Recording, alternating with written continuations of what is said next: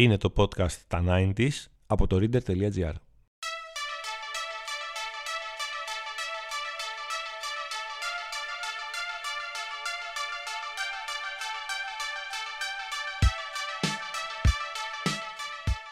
Καλησπέρα, καλησπέρα. Είμαι ο Γιάννης Δημητρέλος και είναι το podcast για τα 90s. Είναι ένα ακόμα special επεισόδιο για τα εγκλήματα που συνέβησαν κατά τη δεκαετία του 90.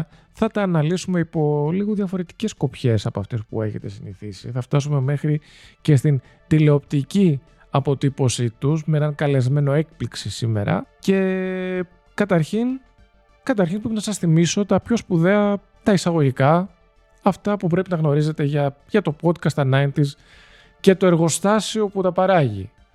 Ε, εργοστασιάρχης σε αυτή την περίπτωση είναι ο κύριος Χρήστος Λόλος, ο άνθρωπος που χειρίζεται τις κονσόλες μας, που μας κάνει να ακουγόμαστε ωραίοι εδώ μέσα. Ε, από πίσω του υπάρχει η γλυκιά δημιουργική ομάδα του, του Reader και της Liquid κατά συνέπεια. Θα ήθελα να μας ακούτε στο Spotify, ε, αν αγαπάτε τα 90s και την ε, ιστορία τους. Επίσης θα ήθελα να, να σας ζητήσω να μας κάνετε ένα follow στα, στο Spotify, στα Google ή στα Apple Podcast και πάμε να ξεκινήσουμε.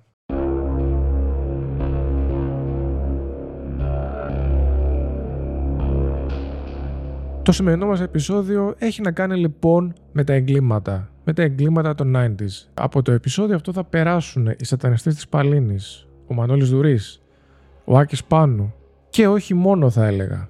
Την ίδια στιγμή μια νέα σειρά, αρκετά καινοτόμος θα έλεγα, αρκετά εντυπωσιακή και πρωτάκουστη για τα δεδομένα της εποχής, κάνει κάτι εντυπωσιακό. Η σειρά σημειώνει ρεκόρ τηλεθέασης.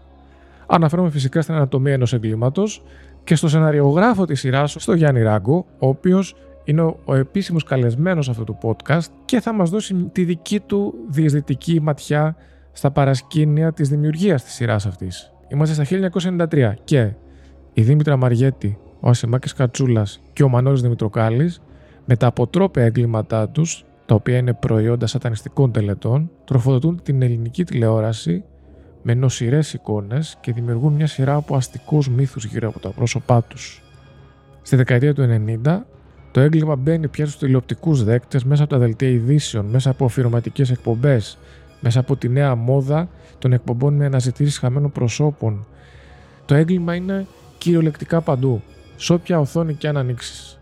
Για τους σατανιστές της Παλλήνης, μαθαίνουμε πολλά και αποτρόπαια και φρικτά μέσα από την εκπομπή με τίτλο Η νύχτα των σατανιστών, την οποία και παρουσίαζε ο δημοσιογράφος ο Χρήστος Βασιλόπουλος. Οι εικόνες είναι σοκαριστικές, οι μουσικές εκκωφαντικές και γοτθικές, πολύ gothic ρε παιδιά. Δεν ήξερα τι έκανα. Η αλήθεια έχει, έχει γίνει κατάσταση, έχει υποθεί όλη η αλήθεια. Και επίσης πιστεύω ότι ο καθένας θα πληρώσει αυτό, για αυτό που έκανε. Εσύ τι έχεις κάνει; Τα έχω πει όλα στην αστυνομία, ομολόγησα μόνος μου, ειδοποίησα και άλλα παιδιά οι οποίοι ήταν νοημένοι να μην ξανάρθουν σε επαφή με αυτόν τον τύπο. Ποιον τύπο; Με τον Άστα, να σημαίνει του Κατσούλη. Εκείνο ευθύνεται για τα δύο εγκλήματα. Πιστεύω ότι εξυπηρετούσε τις ανομαλίες του. Υπάρχουν άτομα σε πιο υψηλούς βαθμούς πάνω από το δικό μου. Και σίγουρα δεν είμαι εγώ αρχηγός, αφού με τη Δήμητρα τη Μαργέτη σκοπεύαμε να αραβωνιαστούμε. Με το Μάνο ήμασταν φίλοι χρόνια. Δεν υπήρχε θέμα αρχηγίας. Έχεις πάρει εσύ χρήματα; Ναι, έχω πάρει. Πόσα περίπου; Μέχρι ένα εκατομμύριο. Εσύ τι έχεις να πεις τώρα γι' αυτά. Ότι έχω μετανιώσει ειλικρινά γι' αυτό και ζητώ συγγνώμη από τις οικογένειες των άνθρωπων που δουλέψαν. Πανίγια μου λέγατε συγχαρητήρια. κάνω δηλαδή. Είναι το πρώτο παιδί που το κατάφερε Χριστέ μου βοήθησε τον είσαι τον τον άλλον ναι.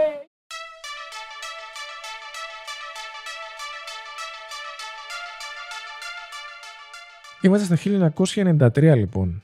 Είναι η εποχή που ο Νίκος Μαστοράκης έχει συντελέσει τα μέγιστα στη δημιουργία του τηλεοπτικού κανάλιου Star και ανάμεσα στις καινοτομίες που έχει εισάγει σε αυτό το κανάλι είναι και οι συνεντεύξεις με λίγο έτσι spooky εφιαλτικό στοιχείο. Ανάμεσα σε αυτές τις συνεντεύξεις, ποια βλέπουμε; Ναι, καλά καταλάβατε. Είναι η Δήμητρα Μαριέτη. Τα ασέλγησε πάνω στο πτώμα. Σας το είπε; Όχι, εγώ το μάθα εδώ. Δεν μου το είπε ποτέ αυτό.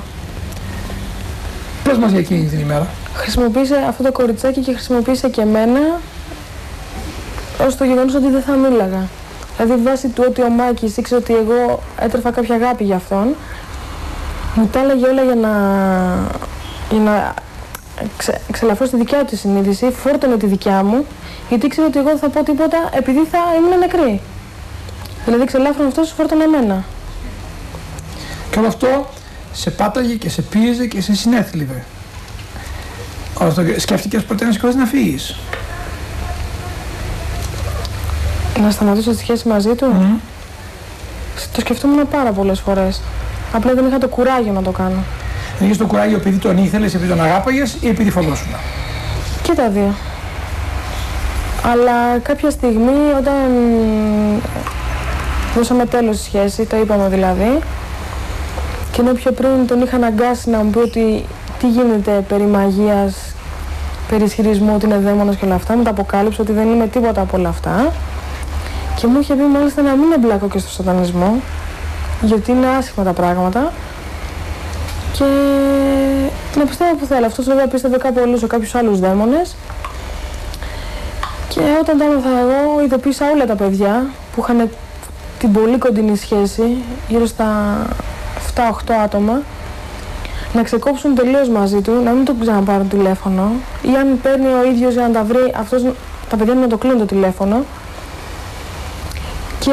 Και όλα αυτά με μια τεράστια μυστικοπάθεια που σημαίνει ότι κανείς από τους δικούς σας ποτέ δεν έμαθε τίποτα, ούτε υποψιάστηκε τίποτα. Ούτε εμένα ούτε τον άλλο το παιδιά.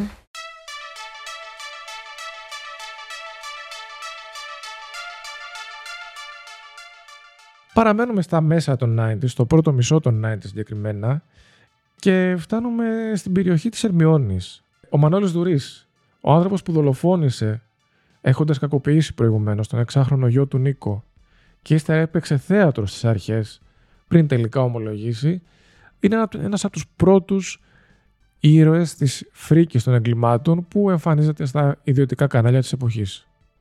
Μια κοινωνία που δεν πρόλαβε να συνέλθει από το σοκ των σατανιστικών φόνων είναι τώρα αντιμέτωπη με μια νέα τραυματική εμπειρία. Το διάβολο τον ίδιο.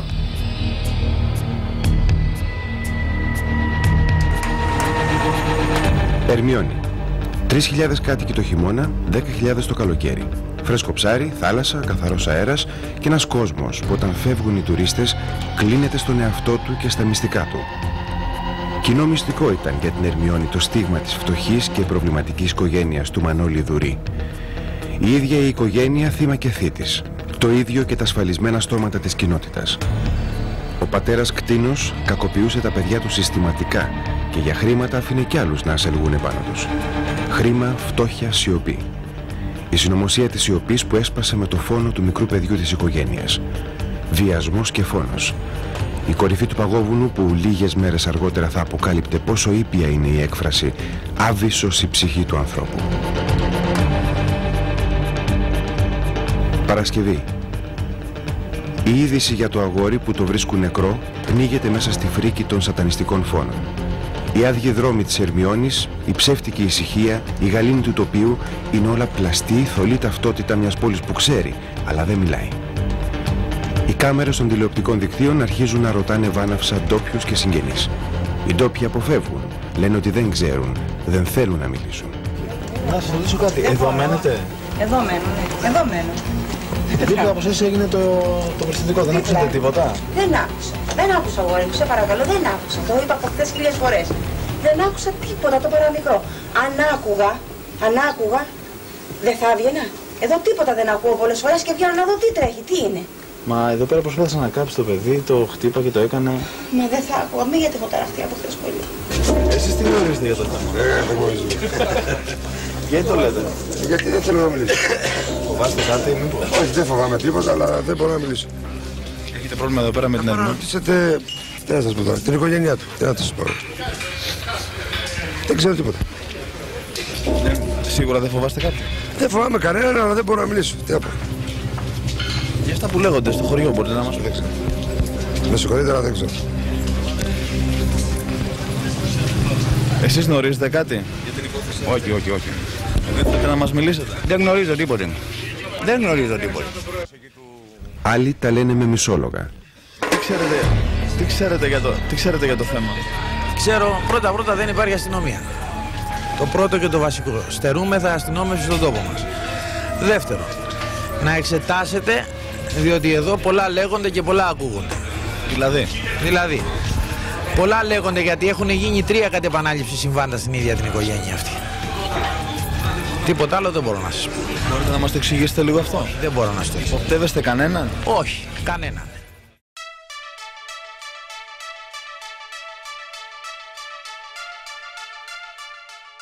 Παραμένουμε στα 1993-94 και είμαστε στην εποχή όπου μια νέα τηλεοπτική εκπομπή κάνει πρεμιέρα.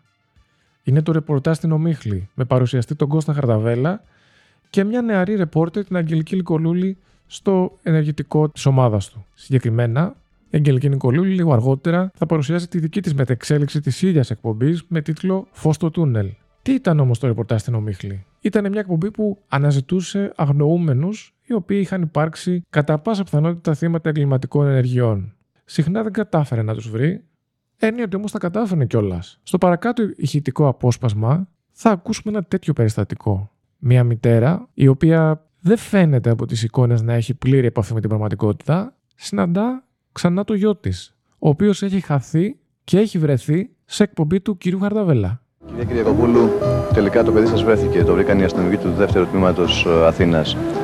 Ε, τώρα θα κατέβει να το συναντήσετε. Τι θα του πείτε μόλις το δείτε; Τι να σας πω, θα σας πω ότι από την ώρα που έμαθα ότι βρέθηκε το παιδί δεν ξέρω, χρωστάω πάρα πολλά στον κύριο Χαρδαβέλα και στο Sky γιατί πιστεύω ότι αν δεν ήταν το Sky και να είναι τόσο μεγάλο ενδιαφέρον δεν πιστεύω ότι θα έβρισκα το παιδί μου διότι τόσο καιρό δεν μπόρεσα να το βρω, έψαχνα καθημερινά, ε, δεν μπόρεσα να το βρω. Ήρθε δηλαδή, προτιμότερο να το συναντήσετε, κυρία Κυριακοπούλου, καλύτερα να το δείτε. Αγόρι μου, γιατί;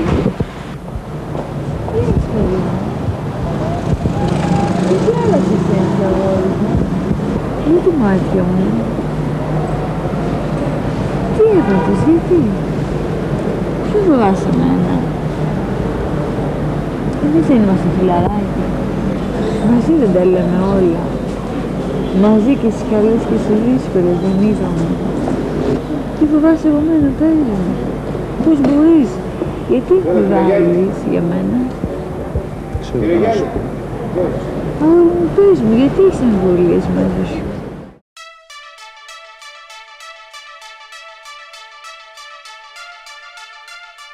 Και φτάνουμε λοιπόν στο δεύτερο μισό της δεκαετίας και πιο συγκεκριμένα είμαστε στην 1η Αυγούστου του 1997. Είναι η μέρα όπου ο Άκης Πάνου, ο θρηλυκός λαϊκός συνθέτης, ύστερα από ένα τεράστιο καυγά ο οποίος έλαβε χώρα στο σπίτι του στην Ξάνθη, σκοτώνει τον 30χρονο Σωτήρη Γιαλαμά, ο οποίος ήταν ο φίλος της 19χρονης κόρης του Ελευθερίας. Για αυτή του την πράξη, στη συνέχεια, ο Άκης Πάνου θα καταδικαστεί σε ισόβια κάθερξη, χωρίς να το αναγνωριστεί ο πρώτερος έντιμος βίος. Είναι η εποχή που ο Άκης Πάνου παίζει παντού. Υπό τους ήχους του τραγουδιού Το θολωμένο μου μυαλό του Καζατζίδη, δηλώνει ο ίδιος αμετανόητος και πως έπραξε το συγκεκριμένο έγκλημα ως ένας άντρας του οποίο είχε προσβληθεί η τιμή, όπως έλεγε τότε. Ο Άκης Πάνου μπαίνει στη φυλακή και δεν σταματάει να ασχολείται με την τέχνη του. Γράφει τραγούδια για την κόρη του και μιλάει για αυτά σε δημοσιογράφους. Καμιά πενταριά γραμμένο τώρα, σταμάτησα. Πενταριά; Ναι, καμιά πενταριά και πρέπει να κάνω επιλογή. Για πες για την κόρη σου, έχεις γράψει κανένα; Με πιέζεις να με κάνεις να πάω να φέρω χαρτιά. Ε, ναι, εσύ, Άκη. Ξέρεις, λίγο έτσι στη σκόρπια θα σου πω ένα πράγμα. Δεν με πούμε κανένα ολόκληρο. Όχι, δεν χρειάζεται. Ε, ε τι, άλλος δεν πρόκειται να το ηχογραφείς πάντως. Ε. Δεν ψάχνω να βρω πού είμαι εγώ σε αυτά που λέω για μένα; Mm. Και δεν με βρίσκω πουθενά. Όλα στημένα, ταπεινά, φτηνά και αρρωστημένα. Ψάχνω να βρω αν έχω πει αυτά που λέω πω είπα. Και αυτό που βρίσκω τελικά είναι βρωμιά με την οκά και κόσμος δίχως τσίπα. Α, βέβαια αυτό σου διάβασα. Λέω ρίξτε με μάγια φυλακή, ελεύθερος να νιώσω. Από την έξω φυλακή για πάντα να γλιτώσω. Φωνάξτε δεσμοφύλακε να κλείσουν την πόρτα, να φάμε το πιλάφι μας να πιούμε και τα χόρτα. Άσε που δεν έχει χόρτα να πιούμε εδώ που τα λέμε. Να έχουμε στέγη σίγουρη και εμάς από το κράτος. Γεμάτο το στομάχι μας, ο κουμπαρά γεμάτος. Ρίξε χρόνια 20 Σόβια και βάλε γιατί στην έξω φυλακή θα έχω κακό φινάλ.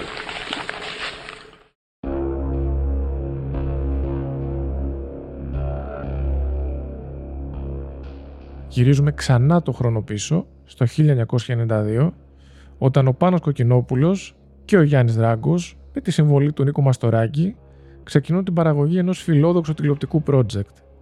Αναπαραστάσεις εγκλημάτων που έχουν συμβεί ως αυτοτελείς τηλεοπτικές ιστορίες.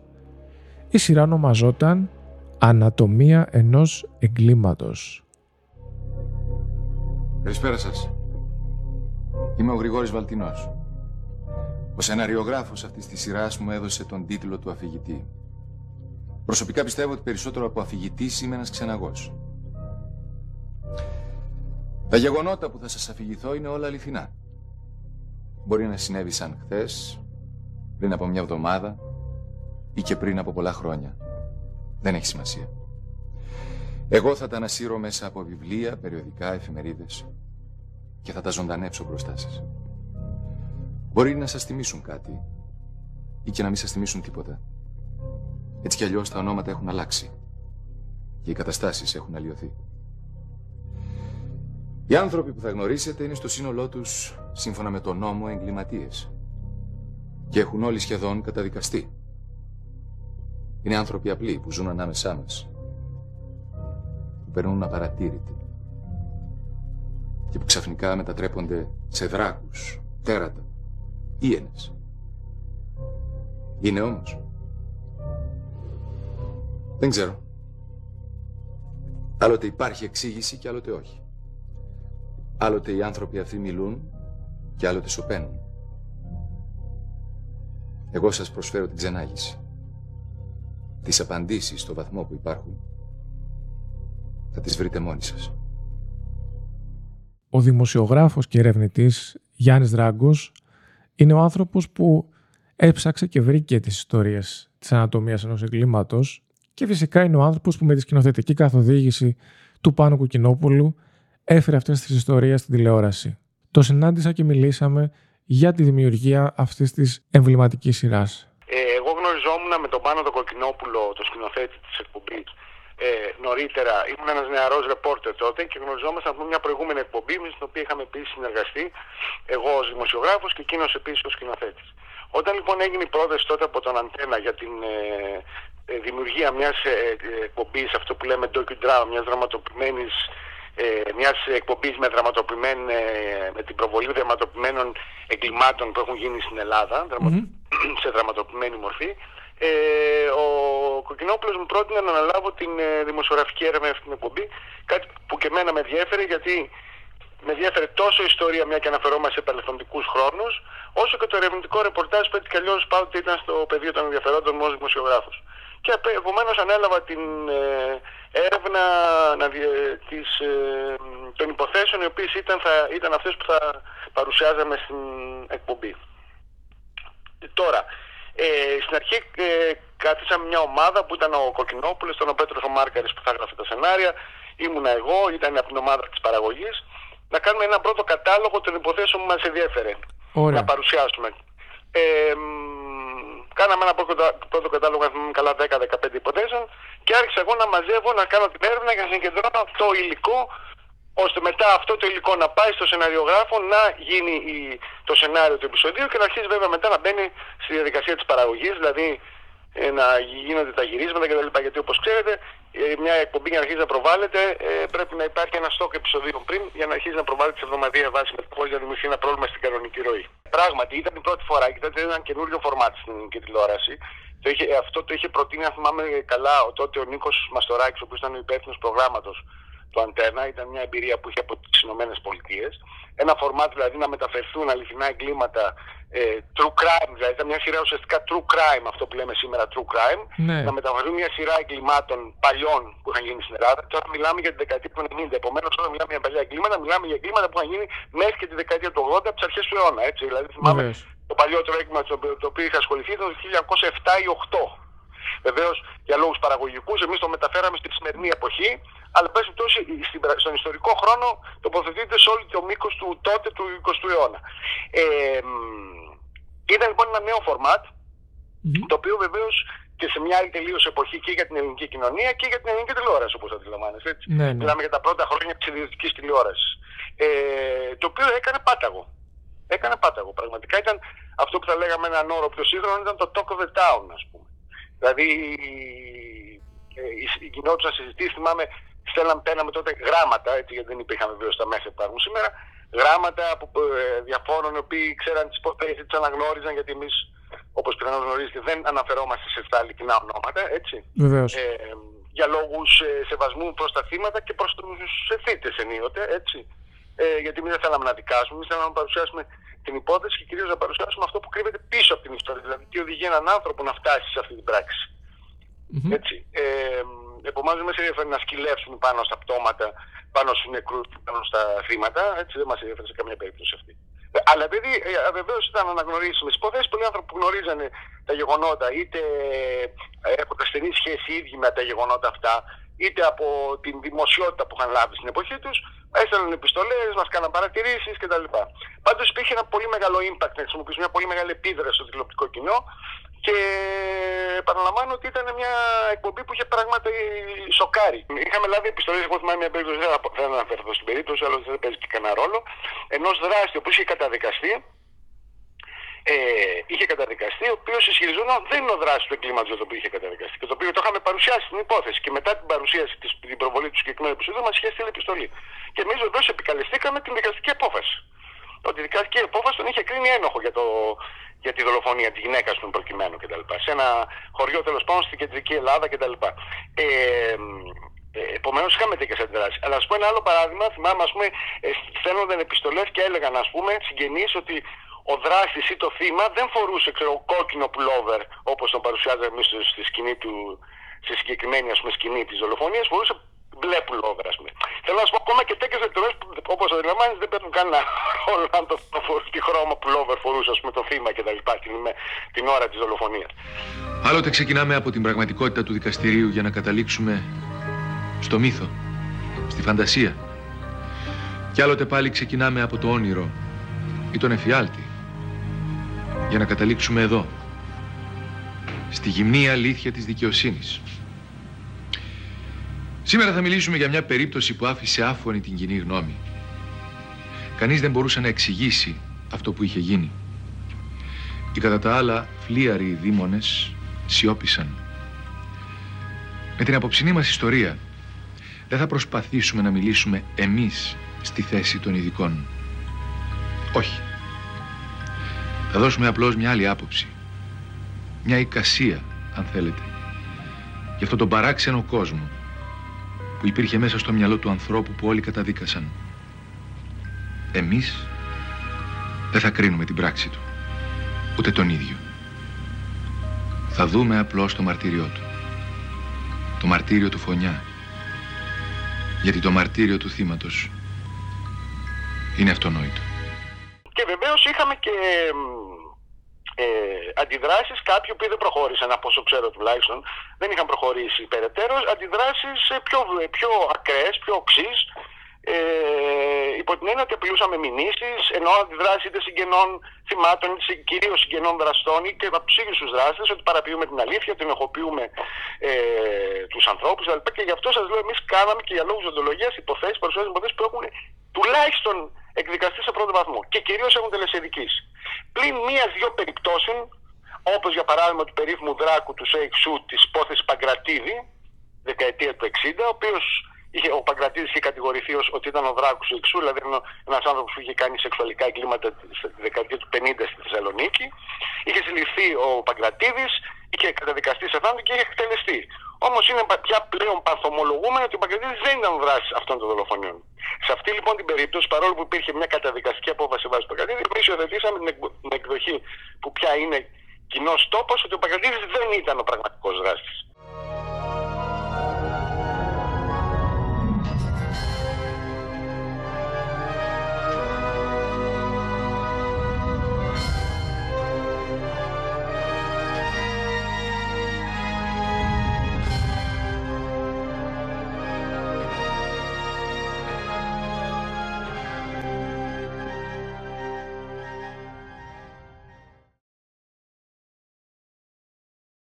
Όταν μάλλον εμείς ετοιμάζαμε την υπόθεση, είχε εκδικαστεί μόνο στον πρώτο βαθμό. Είχε καταδικαστεί, δεν θυμάμαι την ποινή του, ίσως σε ισόβια, αλλά δεν έχει καμιά σημασία. Και ετοιμάζαμε την. ε, Είχα κάνει εγώ τη δημοσιογραφική έρευνα, είχα μαζέψει πάρα πολύ υλικό και είχε κάνει πάταγο κιόλας υπόθεση τότε. και ετοιμάζαμε, κάνα- ήμ- ήμασταν στο pre-production ουσιαστικά του επεισόδιου με την έννοια ότι ετοιμάζαμε, ε, είχε γραφτεί το σενάριο και ετοιμαζόταν να γίνουν τα γυρίσματα κτλ.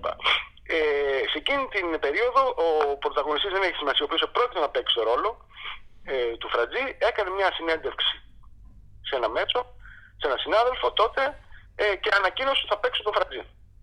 Το πληροφορήθηκε λοιπόν η οικογένεια του Φρατζή, του δράστη δηλαδή, του δολοφόνου και λάβαμε ένα σπαραχτικό γράμμα από τον πατέρα του Φρατζή, το οποίο το έχω ακόμα στο αρχείο μου, ο οποίος αφού εξηγούσε ό- ε, όλο το σκεπτικό, ε, είχε ένα ολόκληρο σκεπτικό, το κατέληγε στο αίτημα ουσιαστικά στην παράκληση, να το πω σωστότερα, να μην παρουσιαστεί η υπόθεση πριν εκδικαστεί του εφετείου και να μην επηρεαστούν ανάλογα οι ε, δικαστές του εφετειακού δικαστηρίου. Το λέω αυτό και σε σχέση με την επίδραση που, που είχε εκπομπή που με ρωτήσατε πριν. Και πράγματι όλοι το αποδεχτήκαμε αυτό το πράγμα και η, ο, και η παραγωγή και ο Αντένα κτλ. Και το επεισόδιο δεν προχώρησε στην, ε, στο γύρισμά του, στα γυρίσματα. Ε, μπήκαν άλλα στη σειρά, άλλαξε δηλαδή η σειρά των γυρισμάτων και το επεισόδιο παρουσιάστηκε πια μια άλλον πια πρωταγωνιστή ένα-δύο χρόνια μετά, στην επόμενο, στον επόμενο κύκλο κιόλας νομίζω, όταν πια είχε εκδικαστεί το εφετείο το οποίο αναφέρω είχε επιδικάσει, είχε επικυρώσει μάλλον την πρωτόδικη ποινή. Θέλω να σας πω λοιπόν ότι εμείς σεβόμασταν απολύτως αυτό γιατί αντιλαμβανόμαστε ότι είναι ένα πάρα πολύ λεπτό θέμα. Είναι μια χένουσα πληγή, πώς να το πω, μια ανοιχτή πληγή για όλους και εμείς δεν μπορούσαμε για λόγους ε, καλλιτεχνικούς, δημοσιογραφικούς, εμπορικούς, πείτε το όπως θέλετε, να ξύνουμε την ανοιχτή πληγή. Ήταν, θα ήταν τουλάχιστον σαδιστικό και αντιδεντολογικό αυτό το πράγμα. Η ξενάγηση που θα σας κάνω απόψε είναι εύκολη και δύσκολη μαζί. Εύκολη γιατί θα σας μεταφέρει σε ένα χώρο που έστω επιφανειακά είναι γνωστό σε όλους μας. Και δύσκολη γιατί είναι πάντα οδυνηρό να μιλάει κανείς για περιπτώσεις που συμβαίνουν καθημερινά. Τις ξέρουμε όλοι. Μα δεν εξοικειωνόμαστε μαζί τους. Δεν μπορούμε να τις αποδεχτούμε. Γι' αυτό στο σημερινό επεισόδιο θα κάνω μια εξαίρεση. Θα σας αφήσω να παρακολουθήσετε την ιστορία χωρίς τις δικές μου παρεμβολές και εξηγήσεις. Δείτε λοιπόν την περίπτωση της Νάντιας, της Βάσος και του Μιχάλη. Έτσι όπως είναι. Γυμνή. Φοβάμαι ότι στο τέλος θα καταλήξουμε στα ίδια συμπεράσματα. Την υπόθεση του Δουρή, επειδή είχε να κάνει τότε με την παιδική κακοποίηση, ήταν ένα πράγμα που μα. Ενώ ξεκίνησα εγώ να κάνω την έρευνα, ήταν πολύ πρόσφατο το γεγονός, είχε μόλις εκδικαστεί δηλαδή. Ε, είχα πάρει μάλιστα και στην περιοχή, ήταν, ε, ήταν στην Αργολίδα, αν θυμάμαι σωστά. Α, γιατί το λέω γιατί είχα κάνει διάφορα ταξίδια τότε για να συναντήσω ανθρώπους στο πλαίσιο της δημοσιογραφικής έρευνας. Νομίζω ήταν στην Αργολίδα. Αλλά αρνηθήκαμε να το κάνουμε, δεν αντέχαμε να το κάνουμε αυτό το πράγμα. Δεν αντέχαμε να το δείξουμε. Πώς δείχνεις δηλαδή, και φανταστείτε και τα χρόνια, που και σήμερα μπορεί να συμβαίνει αυτό, πώ δείχνει τότε, πριν από 30 χρόνια, ε, παιδική κακοποίηση και δολοφονία. Δηλαδή, και έτσι δεν την κάναμε αυτή την υπόθεση. Δεν την παρουσιάσαμε ποτέ την υπόθεση του δεν παρουσιάστηκε ποτέ.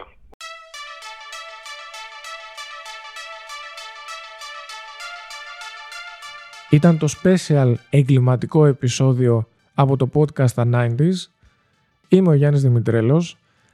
Είχα για αυτή την ώρα απέναντί μου το σκηνοθέτη των μεγάλων επιτυχιών Χρήστο Λόλο και μέχρι το επόμενο επεισόδιο από το podcast τα 90s να μας κάνετε ένα follow στο Spotify και γενικότερα να αγαπήσετε με πάθος αυτή τη σειρά.